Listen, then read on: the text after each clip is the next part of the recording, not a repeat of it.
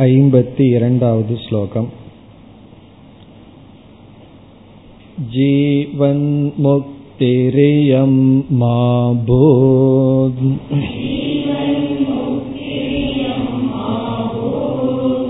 जन्मा भावे त्वहं कृति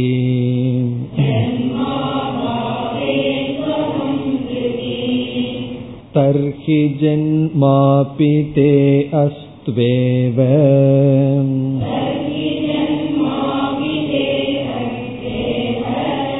स्वर्गमात्रात् कृते भवान्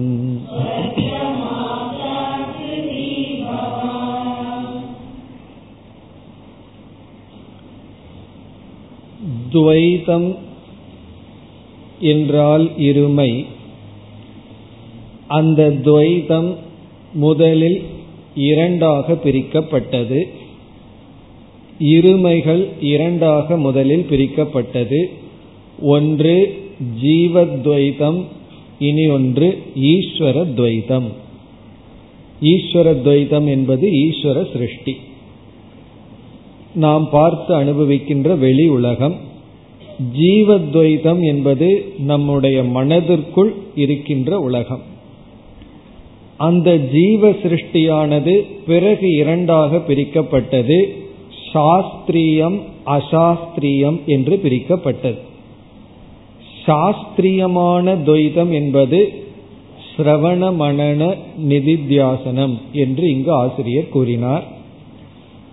இந்த சாஸ்திரியமான துவைதத்தை ஞானம் அடையும் வரை விடக்கூடாது.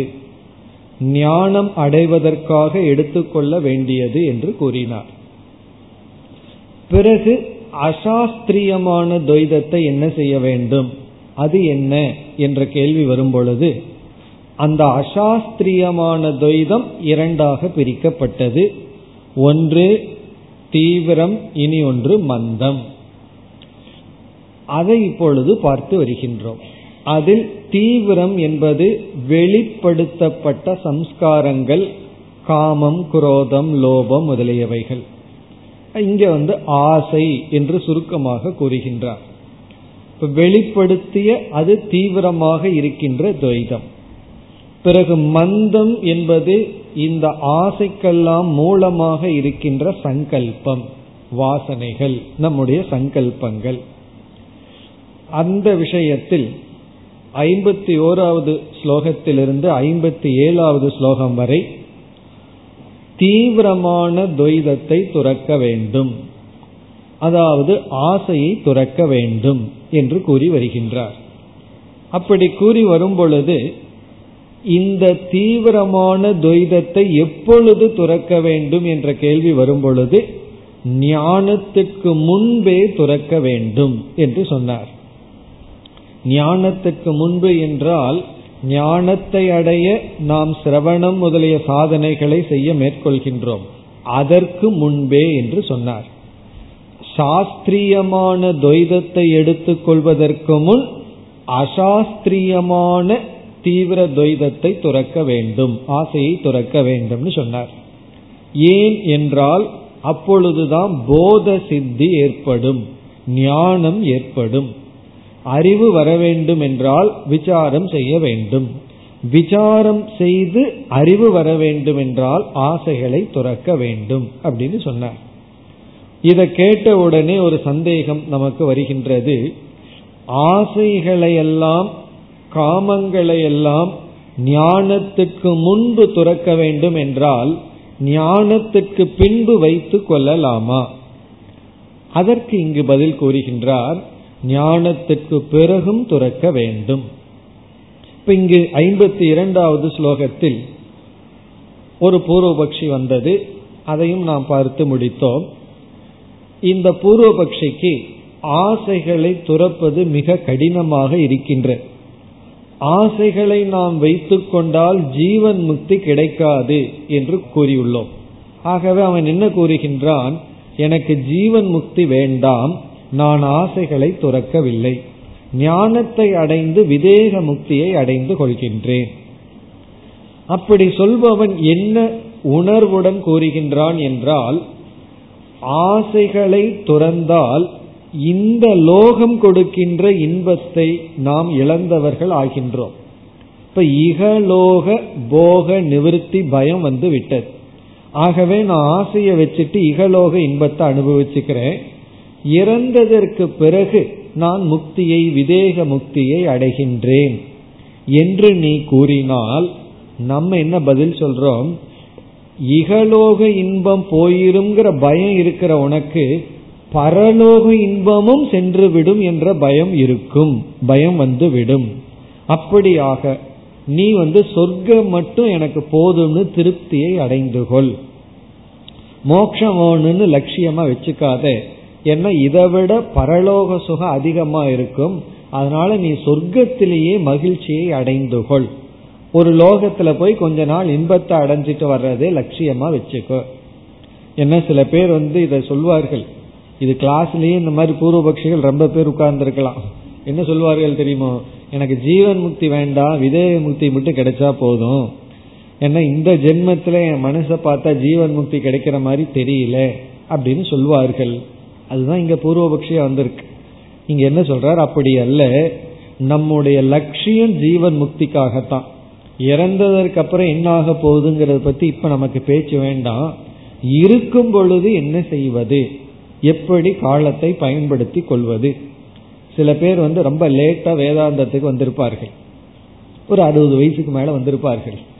வந்துட்டு நான் லேட்டா வந்தேன் லேட்டா வந்தேன்னு சொல்லி கொண்டு இருப்பார்கள் சரி இப்பவாவது வந்தமே இனி என்ன செய்யலாங்கிறத விட்டுட்டு லேட் ஆச்சு லேட் ஆச்சுன்னு சொல்லிட்டு இருந்து என்ன பிரயோஜனம்? மறுபடியும் காலம் வேஸ்ட் தான். அப்படி நமக்கு கிடைக்க வேண்டித்தது ஜீவன் முக்தி.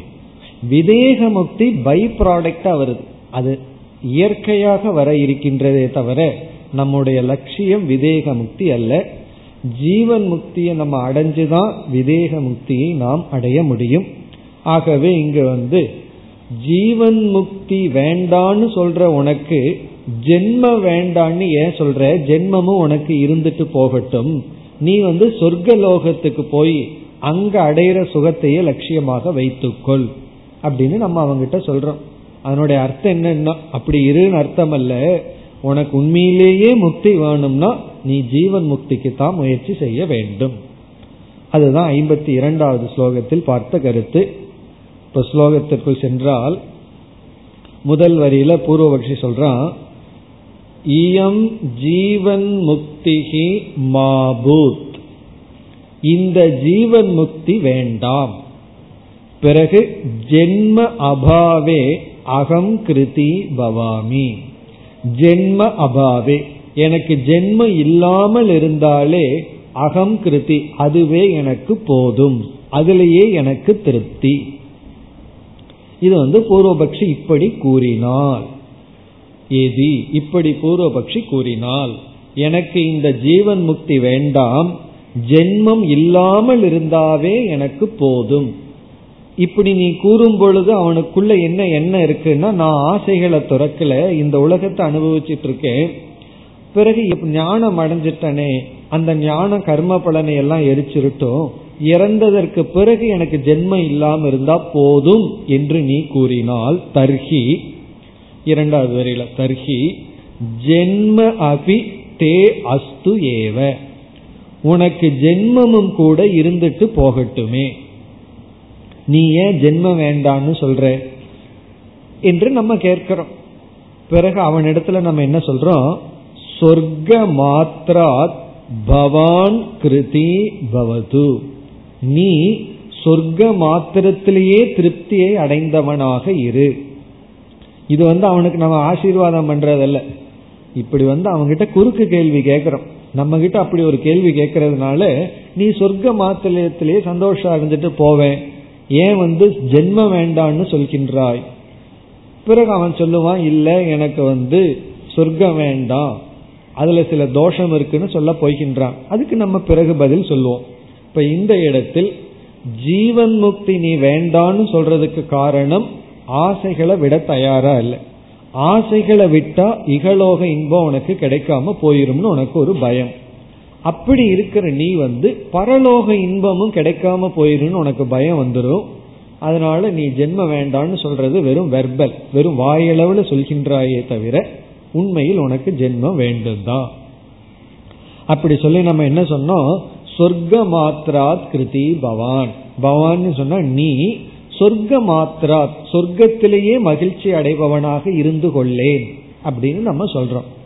இத கேட்ட பூர்வபக்ஷி வந்து சொல்றான் சொர்க்கத்திலேயெல்லாம் சில தோஷம் இருக்கே அப்படின்னு அவன் சொல்ல போகின்றான். அப்படி என்றால் ஆசைகளிலும் காமங்களிலும் தோஷம் இருக்கிறதுன்னு பதில் கூற போகின்றோம். ஐம்பத்தி மூன்றாவது ஸ்லோகம். क्षयातिशयदोषेण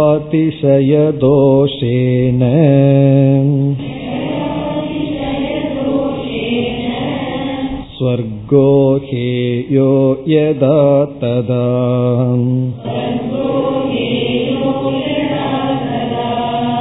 स्वयं दोषतमात्मायम्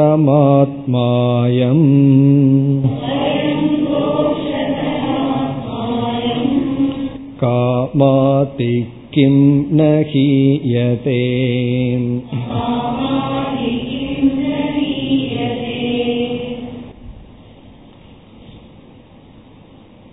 நம்ம வந்து அந்த பூர்வபக்ஷியிட என்ன சொன்னோம் எனக்கு வந்து ஜென்ம இல்லாம இருந்தா போதும் அதுவே எனக்கு திருப்தி இந்த ஜீவன் முக்தி வேண்டான்னு நீ சொல்வதாக இருந்தால் உனக்கு ஜென்மமும் இருந்துட்டு போகட்டுமே ஜீவன் முக்திய தியாகம் பண்ற நீ விவேக முக்தியை தியாகம் பண்ணி நீ வந்து சொர்க்கத்திலேயே திருப்தியா இருந்து கொள் அப்படின்னு நம்ம சொன்னோம்னா அவன் சொல்றான் சொர்க்கத்தில எல்லாம் தோஷம் இருக்கின்றதே.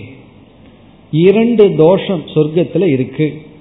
ஒரு தோஷம் வந்து க்ஷயம். க்ஷயம்னா அழிவுக்கு உட்பட்டது.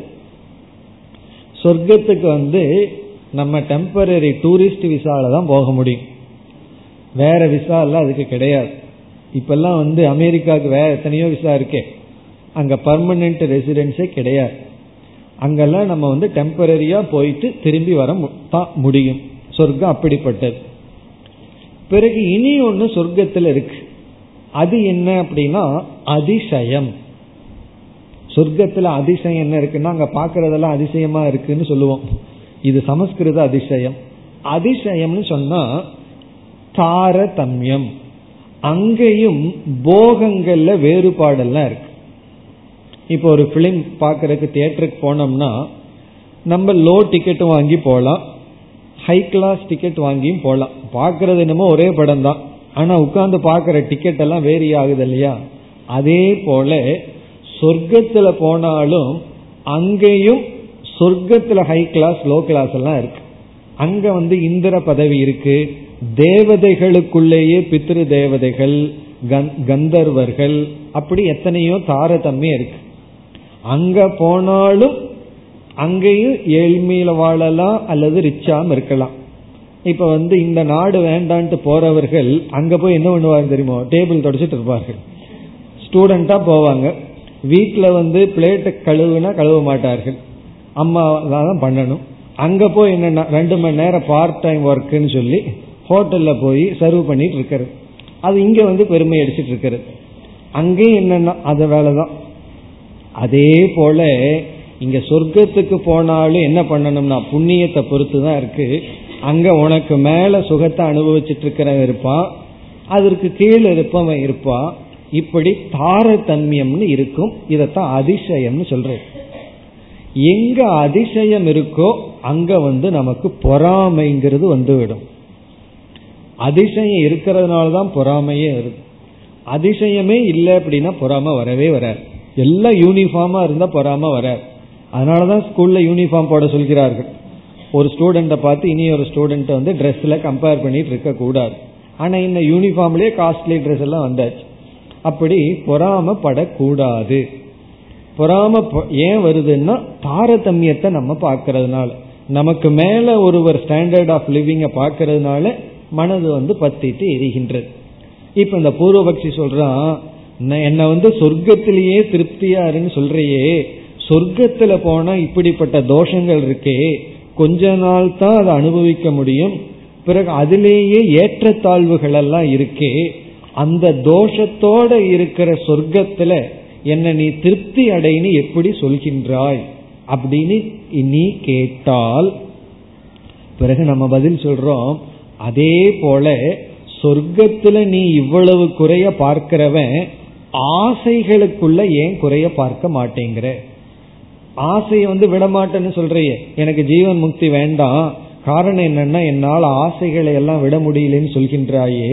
அதே போல ஆசை இருக்கின்றதே மனதில் இருக்கின்ற காமம் அதிலையும் இந்த தோஷங்கள் எல்லாம் இருக்கின்றது.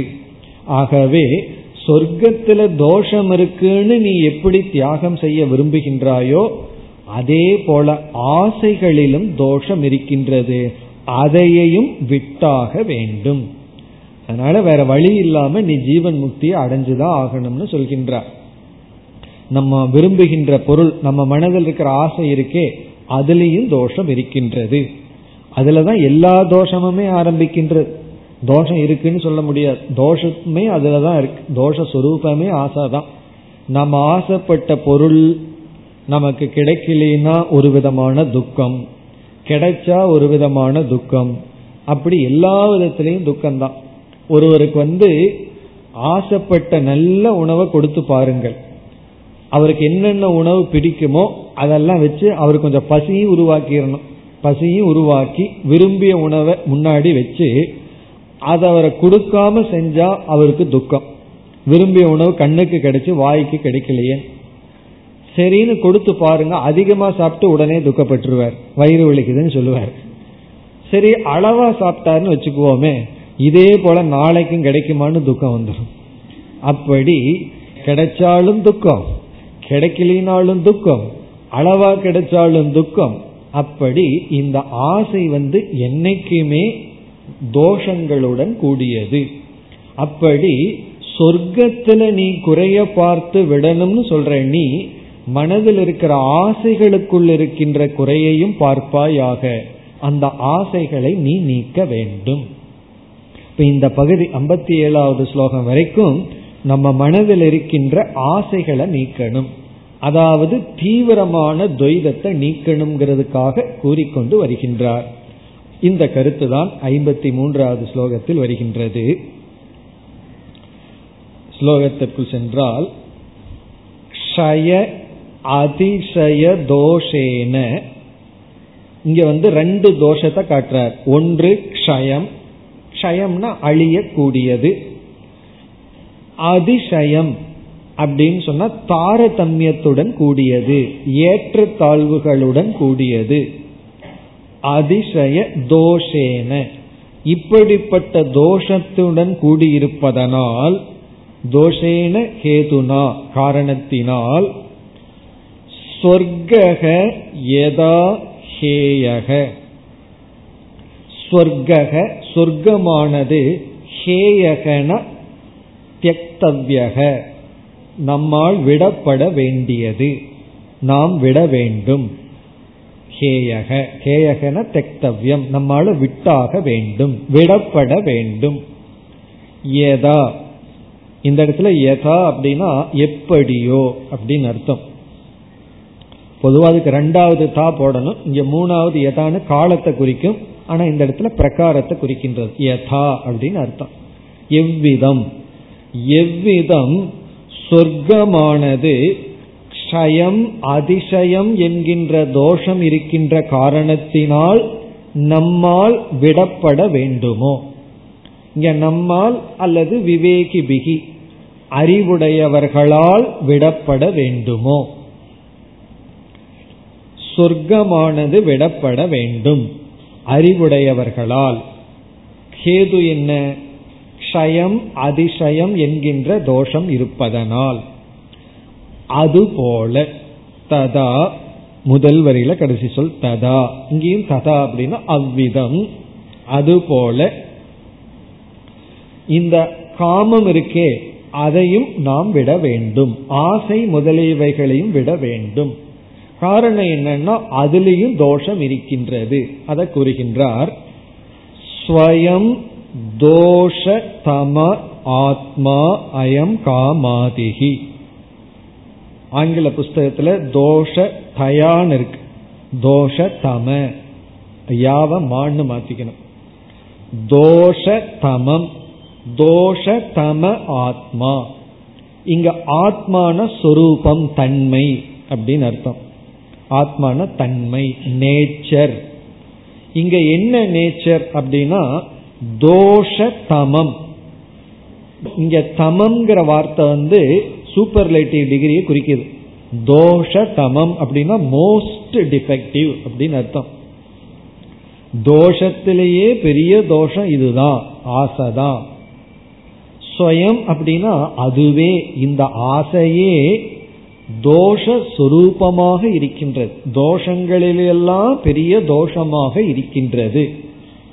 மற்ற தோஷங்கள் எல்லாம் கொஞ்சம்தான். இந்த ஆசை வந்து எல்லா தோஷத்துக்கும் தலைவனாக இருக்கின்றது.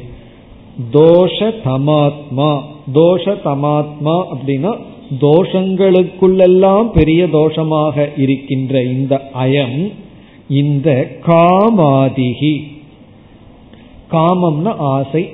ஆதிகிங்கிற பதத்துல மீதியெல்லாம் சேர்த்திக்கணும். மீதி என்ன இருக்குன்னா குரோதம் வந்துடும் கோபம் அதுக்கப்புறம் லோபம். சில பேர் சொல்லுவார்கள் நான் எதை விட்டாலும் விடுவேன் கோபத்தை மட்டும் விட மாட்டேன் அவ்வளவு பற்று கோபத்து மேல. அப்படி சில பேர் சொல்லுவார்கள் நான் எல்லாத்தையும் விட்டுருவேன் என்னால கோபத்தை விட முடியாது. நான் எல்லாத்தையும் விட்டுருவேன் இதை விட முடியாது. என்றெல்லாம் சிலர் சொல்வார்கள். அப்படி இந்த எக்ஸெட்ரால கோபம் வருது. அப்புறம் பொறாமை. இப்படிப்பட்ட எண்ணங்கள் எல்லாம் மானித்துவம் இவைகள் எல்லாம்.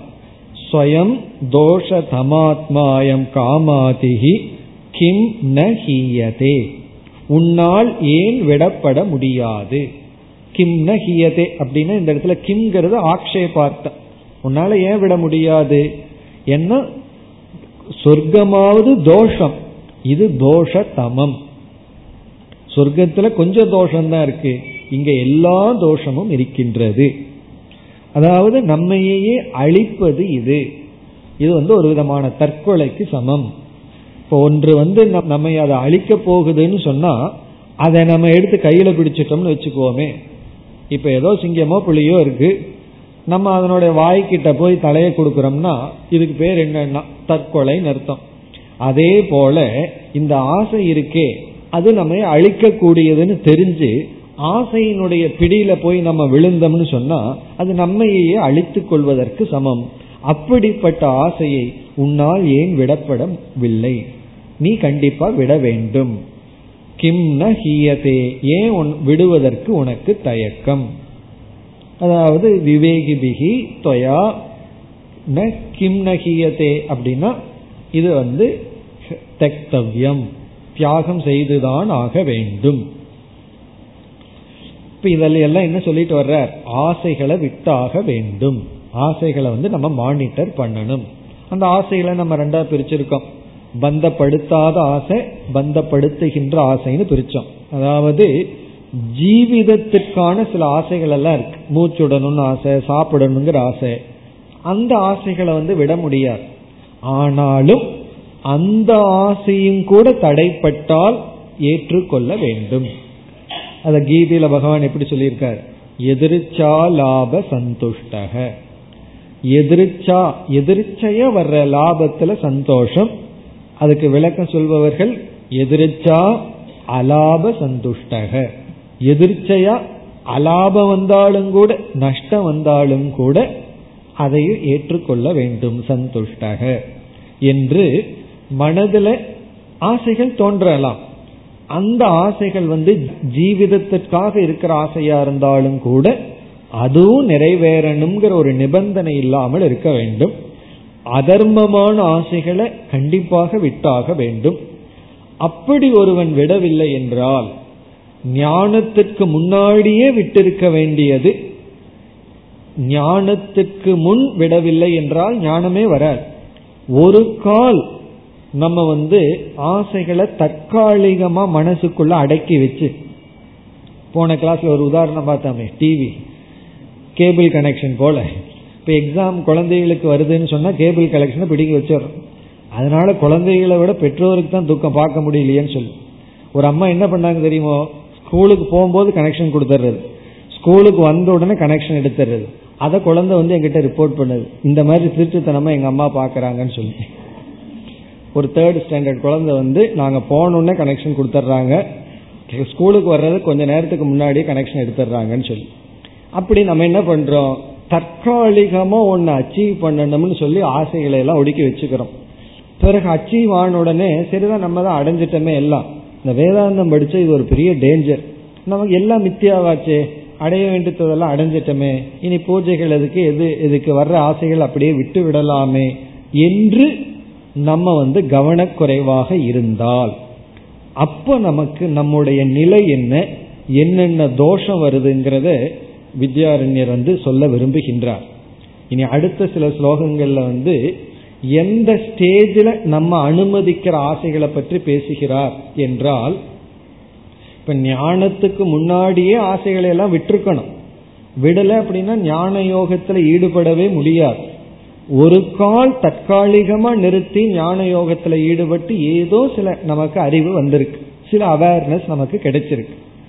அந்த சமயத்துல அந்த அறிவுடன் மீண்டும் ஆசைகளுக்கு அனுமதி கொடுத்து நாம் ஆசைகளை நீக்காமல் இருந்தால் இங்க ஆசைகள்னா அதார்மிகமான ஆசைகளை எல்லாம் நீக்காமல் இருந்தால் அப்ப எப்படிப்பட்ட நிலை ஏற்படும் என்று விளக்குகின்றார். அடுத்த சில ஸ்லோகங்களில் ஐம்பத்தி நான்காவது ஸ்லோகம் தத்துவம் புத்வாபி காமாதீன்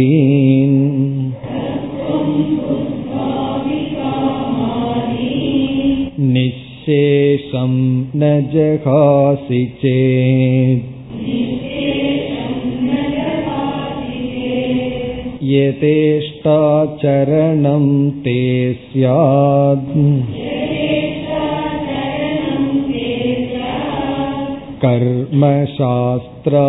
कर्मशास्त्रातिलङ्गिनः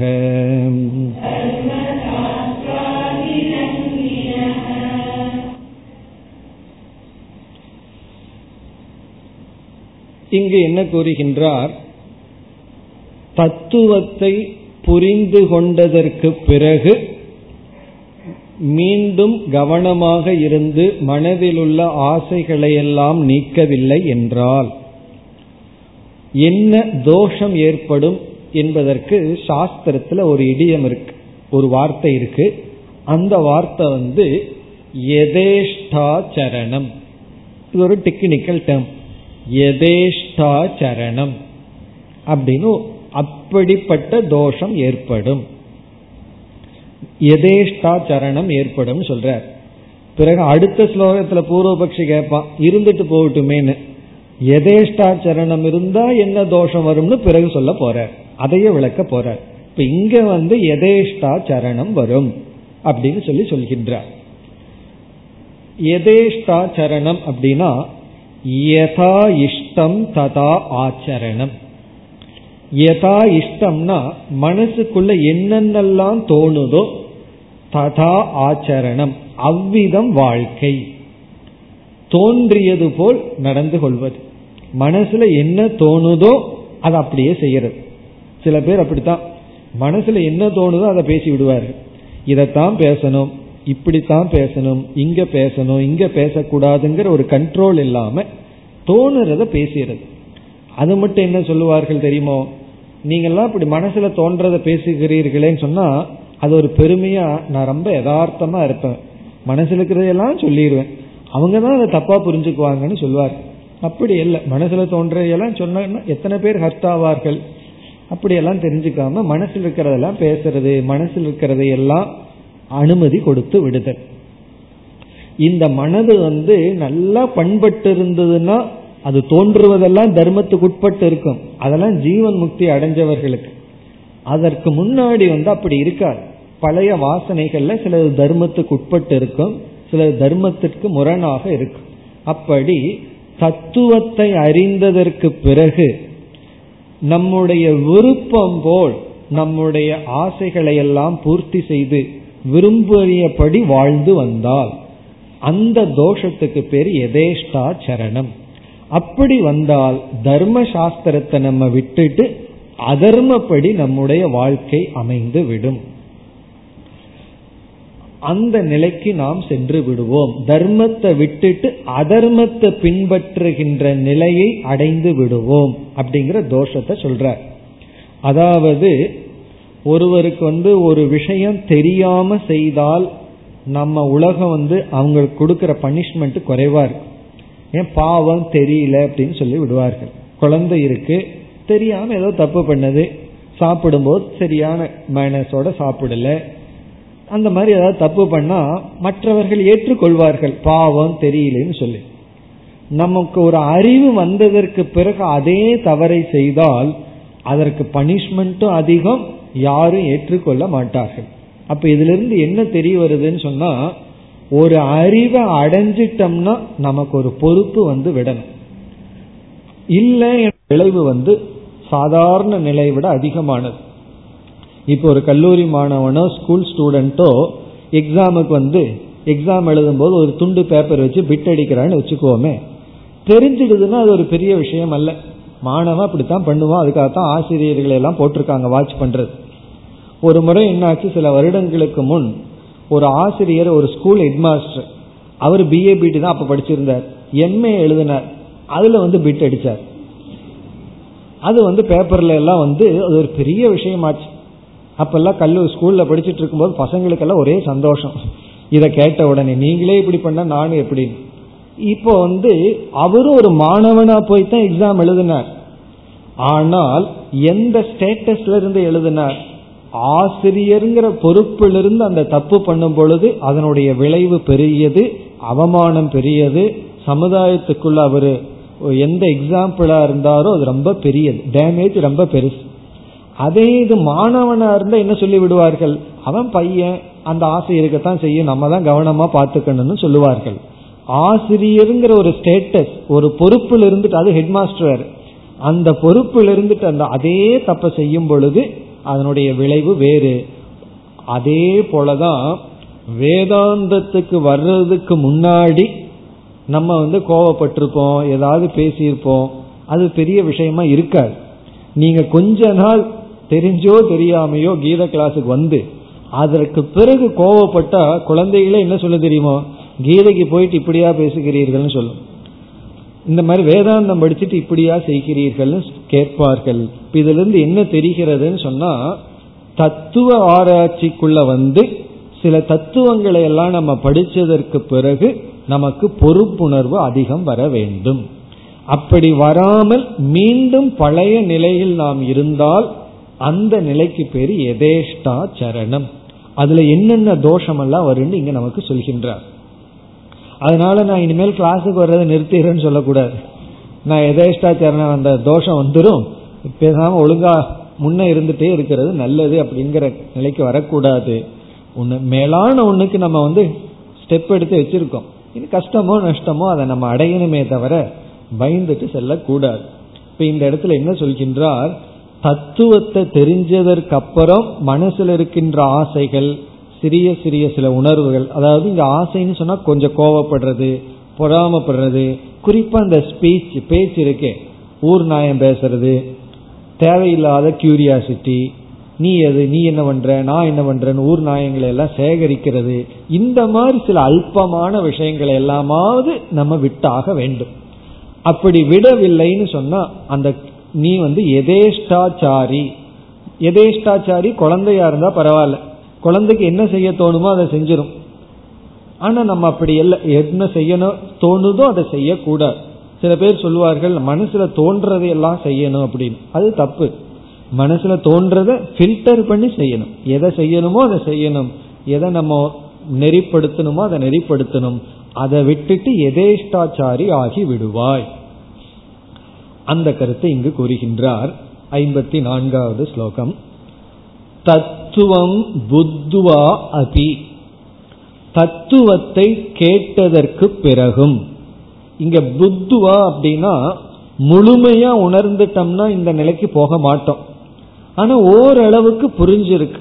நம்ம ஸ்டேஜ் அப்படித்தானே? எல்லாம் அப்படித்தானே சொல்கிறார்கள். எனக்கு புரியாம இல்ல புத்தி எல்லாம் இருக்கு எனக்கு புரிஞ்சிருக்கு. ஆனா விட முடியல. அப்படித்தானே சொல்றோம். கோபம் படக்கூடாதுன்னு எனக்கு நல்லா தெரிஞ்சாச்சு. பொறாமப்படக்கூடாதுன்னு எனக்கு தெரிஞ்சாச்சு. இந்த நேரத்துல பேசக்கூடாதுன்னு தெரிஞ்சாச்சு. அப்படித்தான். அதாவது சில பேர் வந்து மெடிடேட் பண்ணிட்டு இருப்பார்கள். இந்த நேரத்துல பேசக்கூடாது பேசக்கூடாதுன்னு. கரெக்டா அந்த நேரம் வரும்போது பேசுவார்கள். அப்படி நம்மால முடிவதில்லை. அவ்விதத்தில் நமக்கு தெரிஞ்சாச்சு. தத்துவம் புத்வான நமக்கு தத்துவம் எல்லாம் நன்கு தெரிந்து விட்டது.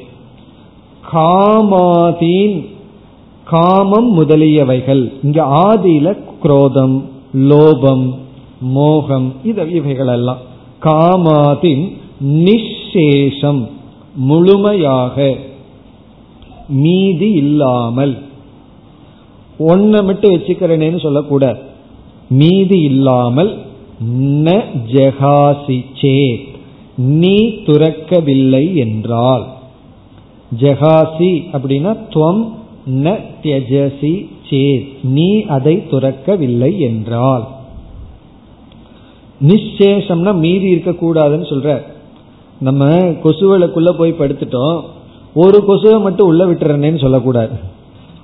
பத்து கொசு இருந்தாலும் ஒரு கொசு இருந்தாலும் ஒண்ணுதான். அந்த ஒண்ணு இருந்ததுன்னா என்ன ஒண்ணு தெரியுமா? அது பத்து முறை கிடைக்கும். பத்தா இருந்ததுன்னா ஒவ்வொன்றா ஒன்று கடிச்சிட்டு போயிடும். ஒண்ணுக்கு வந்து வெளியே போறதுக்கு வேற வழி இல்லை. அதே போல அதனால என்ன பண்ணுன்னா அது சும்மா இருக்காம போர் அடிச்சா வந்து கடிச்சிட்டு போயிட்டு இருக்கு அதே போல ஒரு ஆசையை விழ விட்டாலும் கூட அந்த ஆசை சும்மா நம்மைய விட. அது நம்மைய வந்து துயரப்படுத்தும்.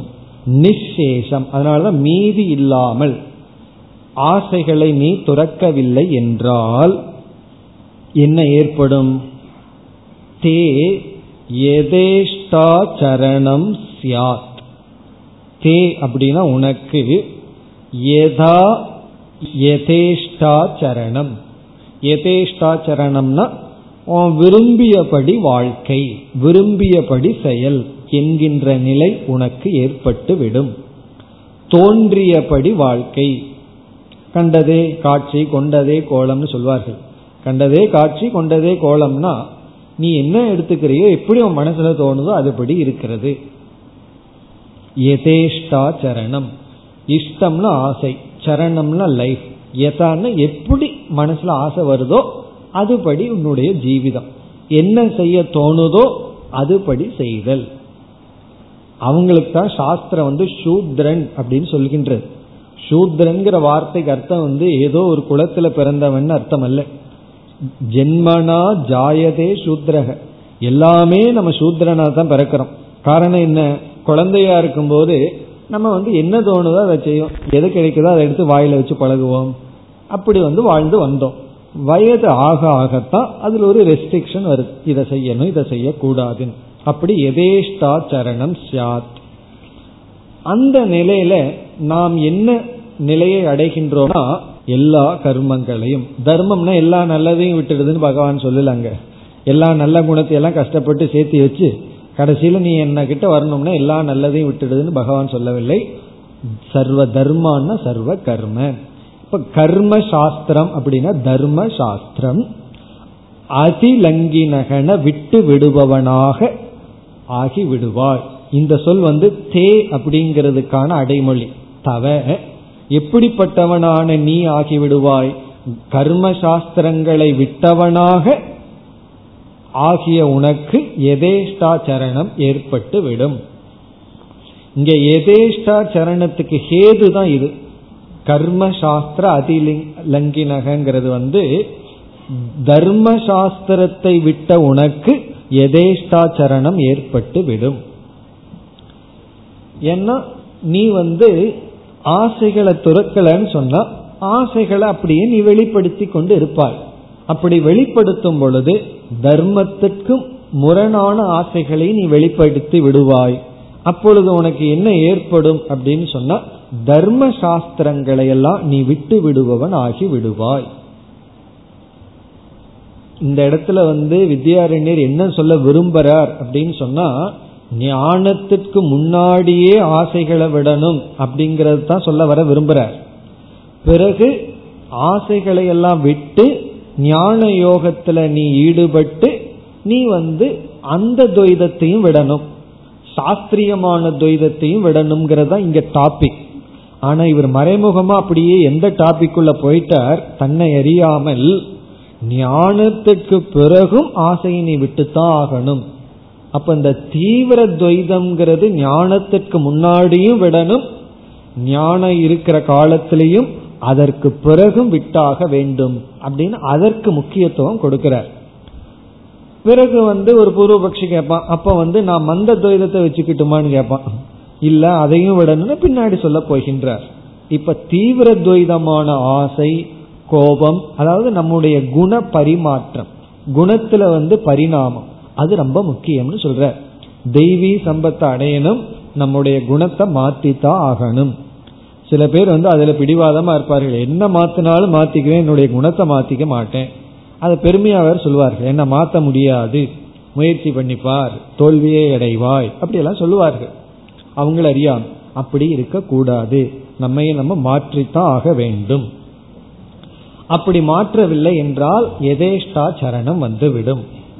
இனி அடுத்த ஸ்லோகத்தில் சரி எதேஷ்டா சரணம் வந்துட்டு போட்டுமே நான் வந்து விருப்பப்படி இருக்கிறேனே. அப்படி இருந்த என்ன தோஷம் வரும் நமக்கு தோஷத்தை சொன்னா பத்தாது நமக்கு கொஞ்சம் ரோஷமும் வரணும்னு இந்த மாதிரி எழுதுறார் அடுத்த ஸ்லோகத்துல ஐம்பத்தி ஐந்து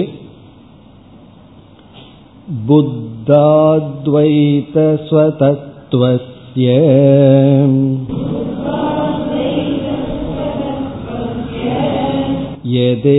यदेष्टाचरणं यति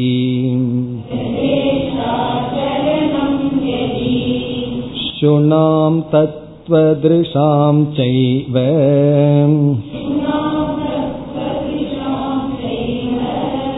को बेतो शुचिभक्षणे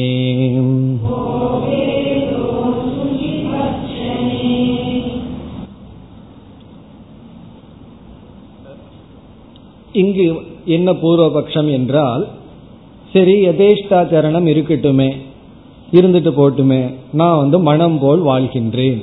கால் போன பக்கம் போறேன் கண்ணு பார்க்கிற பக்கம் பார்த்துட்டு வாய் பேசுறத பேசிட்டும் இருந்துட்டு போகட்டுமே. ஞானத்துக்கு பிறகும் அது இருக்கட்டுமே என்று கூறினால் சில பேர் வந்து யார் மகான் யார் யோகிங்கிறதுக்கு சில பேர் கொடுக்கிற லட்சணமே ரொம்ப அவர்களுடைய ஸ்ரத்த தாமசமான ஸ்ரத்தைங்கிறத காட்டும். ஒருவர் வந்து என்னிடத்துல ரொம்ப சீரியஸா சொன்னார். நான் ஒரு மகானை பார்த்தேன். அவர் வந்து யார் அவரை பத்தி கொஞ்சம் சொல்லுங்களேன்னு கேட்டேன். அவர் வந்து அவர் மகான்கிறதுக்கு இவர் கொடுக்கிற அடையாளங்கள். அவர் குளிக்கிறதே இல்லை. பல்லு விளக்க மாட்டார். ரொம்ப தவறான வார்த்தைகளை பேசுவார். யாராவது வந்தா அடிப்பாரு. இதெல்லாம் என்னென்ன லட்சணம்? மகானுக்கு லட்சணம்.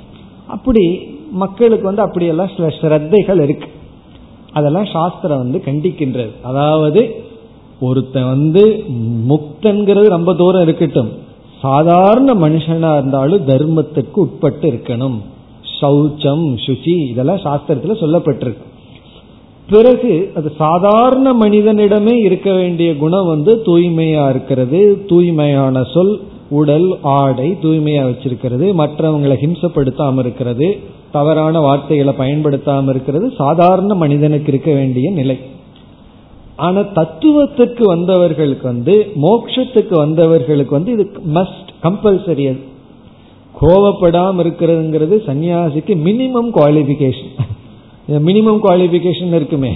அது மினிமம் குவாலிபிகேஷன் எல்லாம் சிலது இருக்கு. இவர்கள் வந்து கோவப்படுறத பெருமையா சொல்வார்கள். அந்த சாமி கோவிச்சுக்குவார் அப்படின்னு. சில பேர் வந்து நம்மகிட்டே கேட்பார் இந்த மாதிரி பண்ணா நீங்க கோவிச்சுக்குவீங்களா? அப்படின்னு. கோவிச்சுக்க மாட்டேன்னு கோவிச்சு கூடாது அவங்ககிட்ட.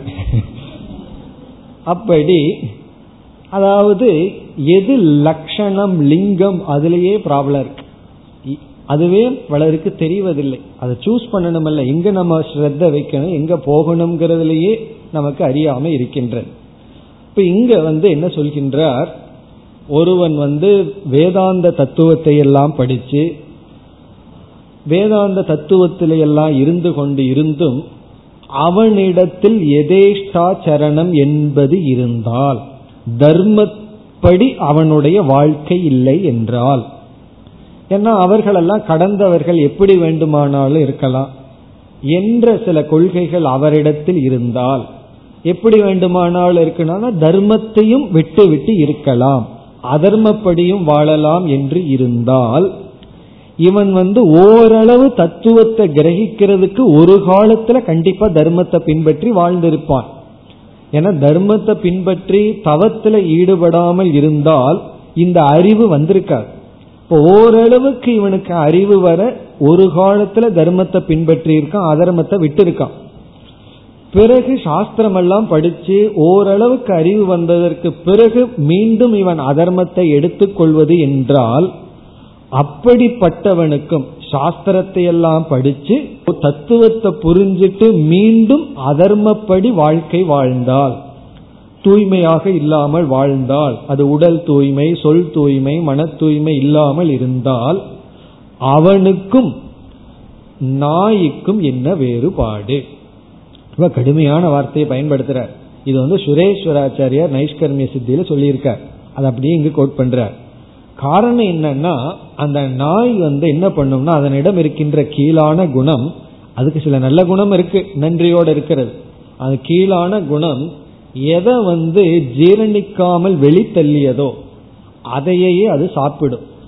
அது வந்து வாந்தி எடுத்ததையே அந்த நாய் வந்து சாப்பிடும். இதெல்லாம் எதுக்கு சொல்றாருன்னா நமக்கு அப்படி ஒரு அருவறுப்பு வரணும் ரோஷம் வரணுங்கிறதுக்காக சொல்ற. அப்படி எதை வேண்டான்னு விட்டமோ அதையே மீண்டும் எடுத்துக்கொள்ளுதல் என்பது அப்படி ஒருவன் எடுத்துக்கொண்டால் அதனாலதான் ஒரு ஸ்டெப் முன்னாடி வைக்கிறதுக்கு முன்னாடி யோசிக்கணும். வச்சதுக்கு அப்புறம் திரும்பி பார்க்க கூட. அப்படி திரும்பி பார்த்தால் உன்னை வேண்டான்னு தியாகம் பண்ணிட்டு விட்டு விட்டு அதர்மத்தை எல்லாம் விட்டு விட்டு மீண்டும் அதர்மத்திற்குள் சென்றால் அப்படிப்பட்டவனுக்கும் நாய்க்கும் என்ன வேற்றுமை? அப்ப அவ்வளவு இழிவான நிலைக்கு சென்று விட வேண்டும். அந்த நிலை ஏற்படும்.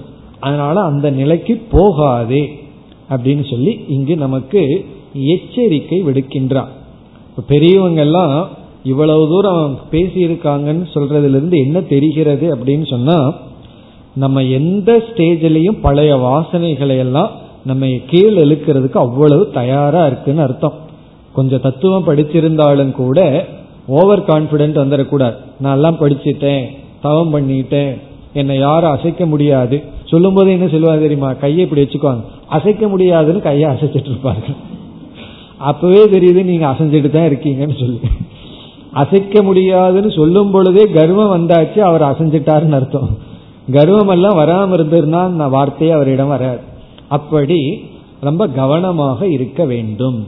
யோகோகி பிரபவாப்பியோ அப்பிரமத்த ததாபவதின்னு உபனிஷத் சொல்லி ரொம்ப கேர்ஃபுல்லா இரு. கவனமாக இரு.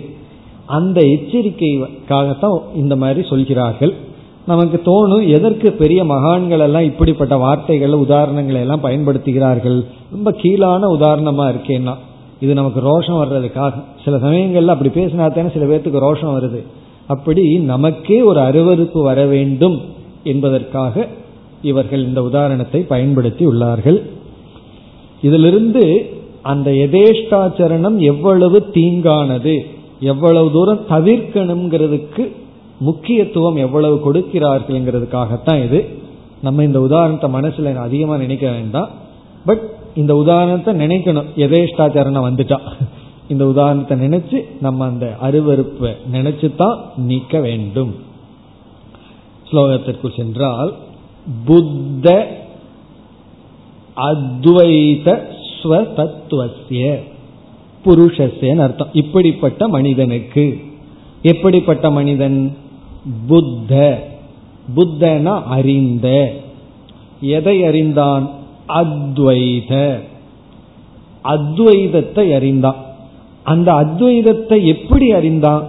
சுவ தன்னுடைய சொரூபமாக. தன்னுடைய சொரூபமான தத்துவசிய தத்துவம்னு இங்க மெய்ப்பொருள். தன்னுடைய சொரூபமாக இருக்கின்ற இரண்டற்ற தத்துவத்தை அறிந்தவனுக்கு தான் சொரூபமாக தானாக இருக்கின்ற இரண்டற்ற தத்துவத்தை அறிந்தவனுக்கு எதேஷ்டாச்சரணம் ஏதி. எதி அப்படின்னா ஒரு கால். இது எல்லாத்துக்கும் வரும்னு அவர் சொல்லலை. In case. அப்படி வந்தால். அது விதிவிலக்காத்தான் வரும். அப்படி வரக்கூடாது. அப்படி வந்தால். இதை நம்ம படிச்சுட்டு நம்ம என்ன நினைக்க கூடாது அப்ப தத்துவம் படிச்சவங்களுக்கு எல்லாம் எதேஷ்டாச்சாரம்னா கண்டிப்பா வரும் அப்படின்னு அர்த்தம் கிடையாது. சாதக அவஸ்தையில இவங்க நல்ல சாதனை பண்ணியிருந்தாங்கன்னா கண்டிப்பா வராது.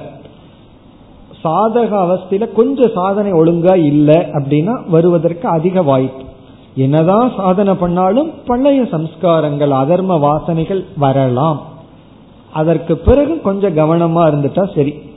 படிக்கிற காலத்துல நம்ம எவ்வளவு தூரம் விரதங்கள் எல்லாம் இருந்து கட்டுப்பாடோட இருந்தோமோ அதை விட அதிக கட்டுப்பாடு படிப்பு முடிச்சதுக்கு அப்புறம் இருக்கும் படிக்கிற காலத்துல வந்து கட்டுப்பாட்டுக்கு ரொம்ப வாய்ப்பு இருக்கு. ஏன்னா குரு இருக்கார். சூழ்நிலைகள் எல்லாம் அப்படி இருக்கும். அதனால நம்ம கொஞ்சம் கட்டுப்படுத்துறதுக்கு சூழ்நிலைகள் உதவி செய்யும். இவன் படிச்சு குரு விட்ட இருந்து பிரிஞ்சு போயாச்சு. பிறகு சூழ்நிலைகள் நமக்கு உதவாது. இப்ப ஆசிரமத்துக்குள்ள போய் பத்து நாள் இருப்பேன். நீங்க எல்லாம் கேம்ப் அட்டன் பண்ணியிருப்பீர்கள் எல்லாம். அந்த நேரத்துல மனசு எப்படி இருக்கும்? சூழ்நிலையே நமக்கு வந்து உதவி பண்ணும். ஏன்னா அந்த அட்மாஸ்பியர் சூழ்நிலைகள் எல்லாம் அதே எண்ணத்துல இருக்கிறதுக்கு நமக்கு உதவி பண்ணும். அப்போ வந்து நம்ம வந்து கோவப்படுறதுக்கோ மற்றதுக்கெல்லாம் வாய்ப்பு குறைவு. ஏன்னா சூழ்நிலை ஹெல்ப் பண்ணுது. வீட்டுக்கு வந்த உடனே என்ன ஆகுதுன்னா சூழ்நிலை உதவி செய்வதில்லை. அப்ப சூழ்நிலை உதவி செய்யலைங்கும் போது அதற்கு மேல நமக்கு ஸ்ட்ரென்த் வேணுமல்ல. அப்படி படிக்கிற காலத்துல குருகுலத்துல வந்து நமக்கு சூழ்நிலை ஹெல்ப் பண்ணிருக்கு படிச்சு முடிச்சதுக்கு அப்புறம் நமக்கு தவிர ஹெல்ப் பண்றதுக்கு யாரும் இல்லை. அப்போ நமக்கு மீண்டும் அந்த அதர்மமான கோபங்கள் பொறாமைகள் தேவையற்ற பேச்சுக்கள் வர வாய்ப்பு உண்டு. அதை வந்து கவனமாக இருந்து அதை சரிப்படுத்தாமல் விட்டு விட்டால். அந்த இடத்துல கேர்லெஸ்ஸா இருந்துட்டா என்ன வரும்?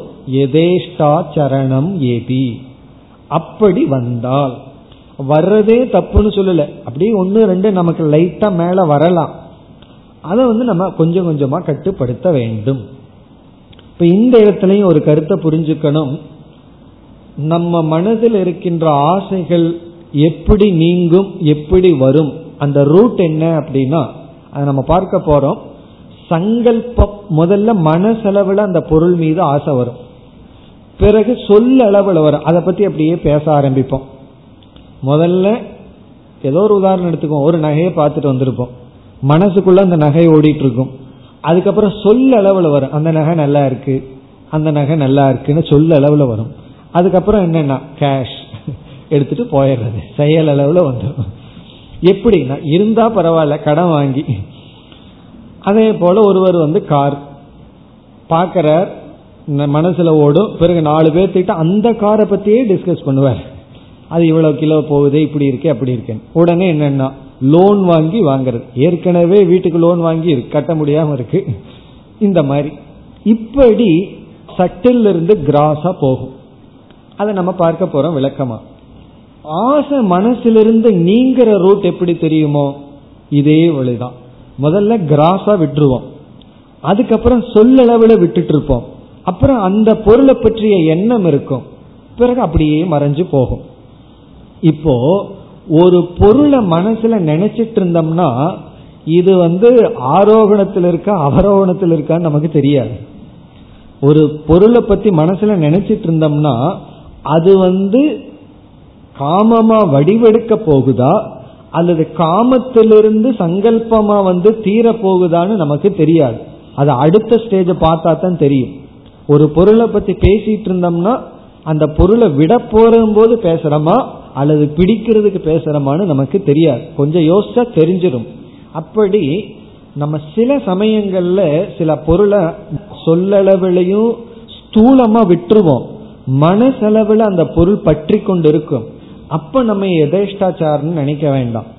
காரணம் என்னன்னா அது நம்ம விட்டு போறதுக்கான அறிகுறியாகவும் இருக்கலாம். அந்த இடத்துல குற்ற உணர்வு வரணுங்கிற அவசியம் இல்லை.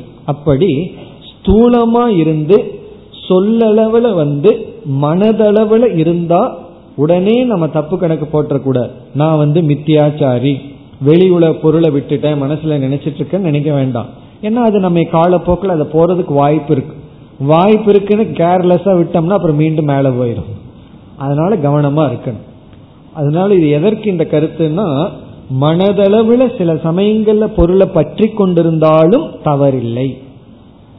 அத கீதையில பகவான் ரசவர்ஜம் ஒன்னு இருக்குன்னு சொல்ற. அதாவது பரந்திருஷ்டுவா நிவர்த்ததே. அது அடுத்த ஸ்டேஜில் போயிரும்னு சொல்ற. அதையும் நம்ம இந்த இடத்துல புரிஞ்சுக்கணும். ஏன்னா நம்ம வந்து மனதளவில் பொருளை நினைச்சிட்டு இருக்கிறது தப்புன்னு சொன்னா தப்பு தான் அது வந்து சொல்லளவுல வந்து செயலளவுல வர்றதா இருந்தா தப்பு. அதை நம்ம கொஞ்சம் கொஞ்சமா சாதனையில இல்லை விட்டுட்டு வரும் பொழுது அப்படி வரும். இப்ப அவர்களை வந்து இந்த இடத்துல கூறவில்லை. இப்போ ஒரு பொருளை நம்ம ஸ்தூலமா விட்டுட்டோம் வாயளவுலையும் விட்டுட்டோம் மனசளவுல நினைச்சிட்டு இருக்கோம் உடனே இந்த உதாரணத்தை நம்ம மனசுக்குள்ள எடுத்துக்கொள்ள கூடாது. நம்ம அதை அந்த விட்டு கொண்டு வர்ற ப்ராசஸ்ல இருக்கோம். அது தவறில்லை. இரண்டாவது வரைக்கும் வந்தால் சுனாம் தத்துவ திருஷாம் செய்வ. சுனாம் அப்படின்னா டாக்ஸ் நாய்கள். தத்துவ திருஷாம் தத்துவத்தை அறிந்தவர்கள். கக பேதக அந்த ரெண்டு பேர்த்துக்கு என்ன வேற்றுமை? எந்த விஷயத்தில்? அசுச்சி பக்ஷனே அசுச்சினா அசுத்தமானதை பக்ஷனே உட்கொள்ளும் விஷயத்தில். அசுத்தமானதை உட்கொள்ளும் விஷயத்தில் அசுச்சி பக்ஷனே கக பேதக இந்த இருவருக்கும் என்ன வேற்றுமை? இங்க அசுச்சி அப்படின்னா அதர்மம் அர்த்தம். அதர்மமான ஒன்று நாம் எடுத்துக்கொள்வதும் வாழ்வதற்கும் அதர்மப்படி வாழ்வதற்கும் நாய்களானது அசுத்தமானதை உட்கொள்வதற்கும் என்ன வேற்றுமை? நம்ம ஏற்கனவே பார்த்துட்டோம். இந்த ஸ்லோகத்தை வந்து ரோஷம் வர்ற வரைக்கும் தான் பயன்படுத்தணுமே தவிர அதுக்கு மேல இதை எழுதினவங்க மேல கோபம் வந்துடக்கூடாது. இது வந்து நமக்காக ஒரு ஒரு உணர்வை ஊட்டுவதற்காக எழுதப்பட்ட ஸ்லோகம் இது. மேலும் அடுத்த வகுப்பில் தொடர்வோம். ஓம் போர் நமத போர் நமிதம் போர் போர் நமுதச்சதேம் பூர்ணய பூர்ணமாதாய பூர்ணமேவாவசிஷ்யதேம் ஓம் சாந்தி ஷாந்தி ஷாந்தி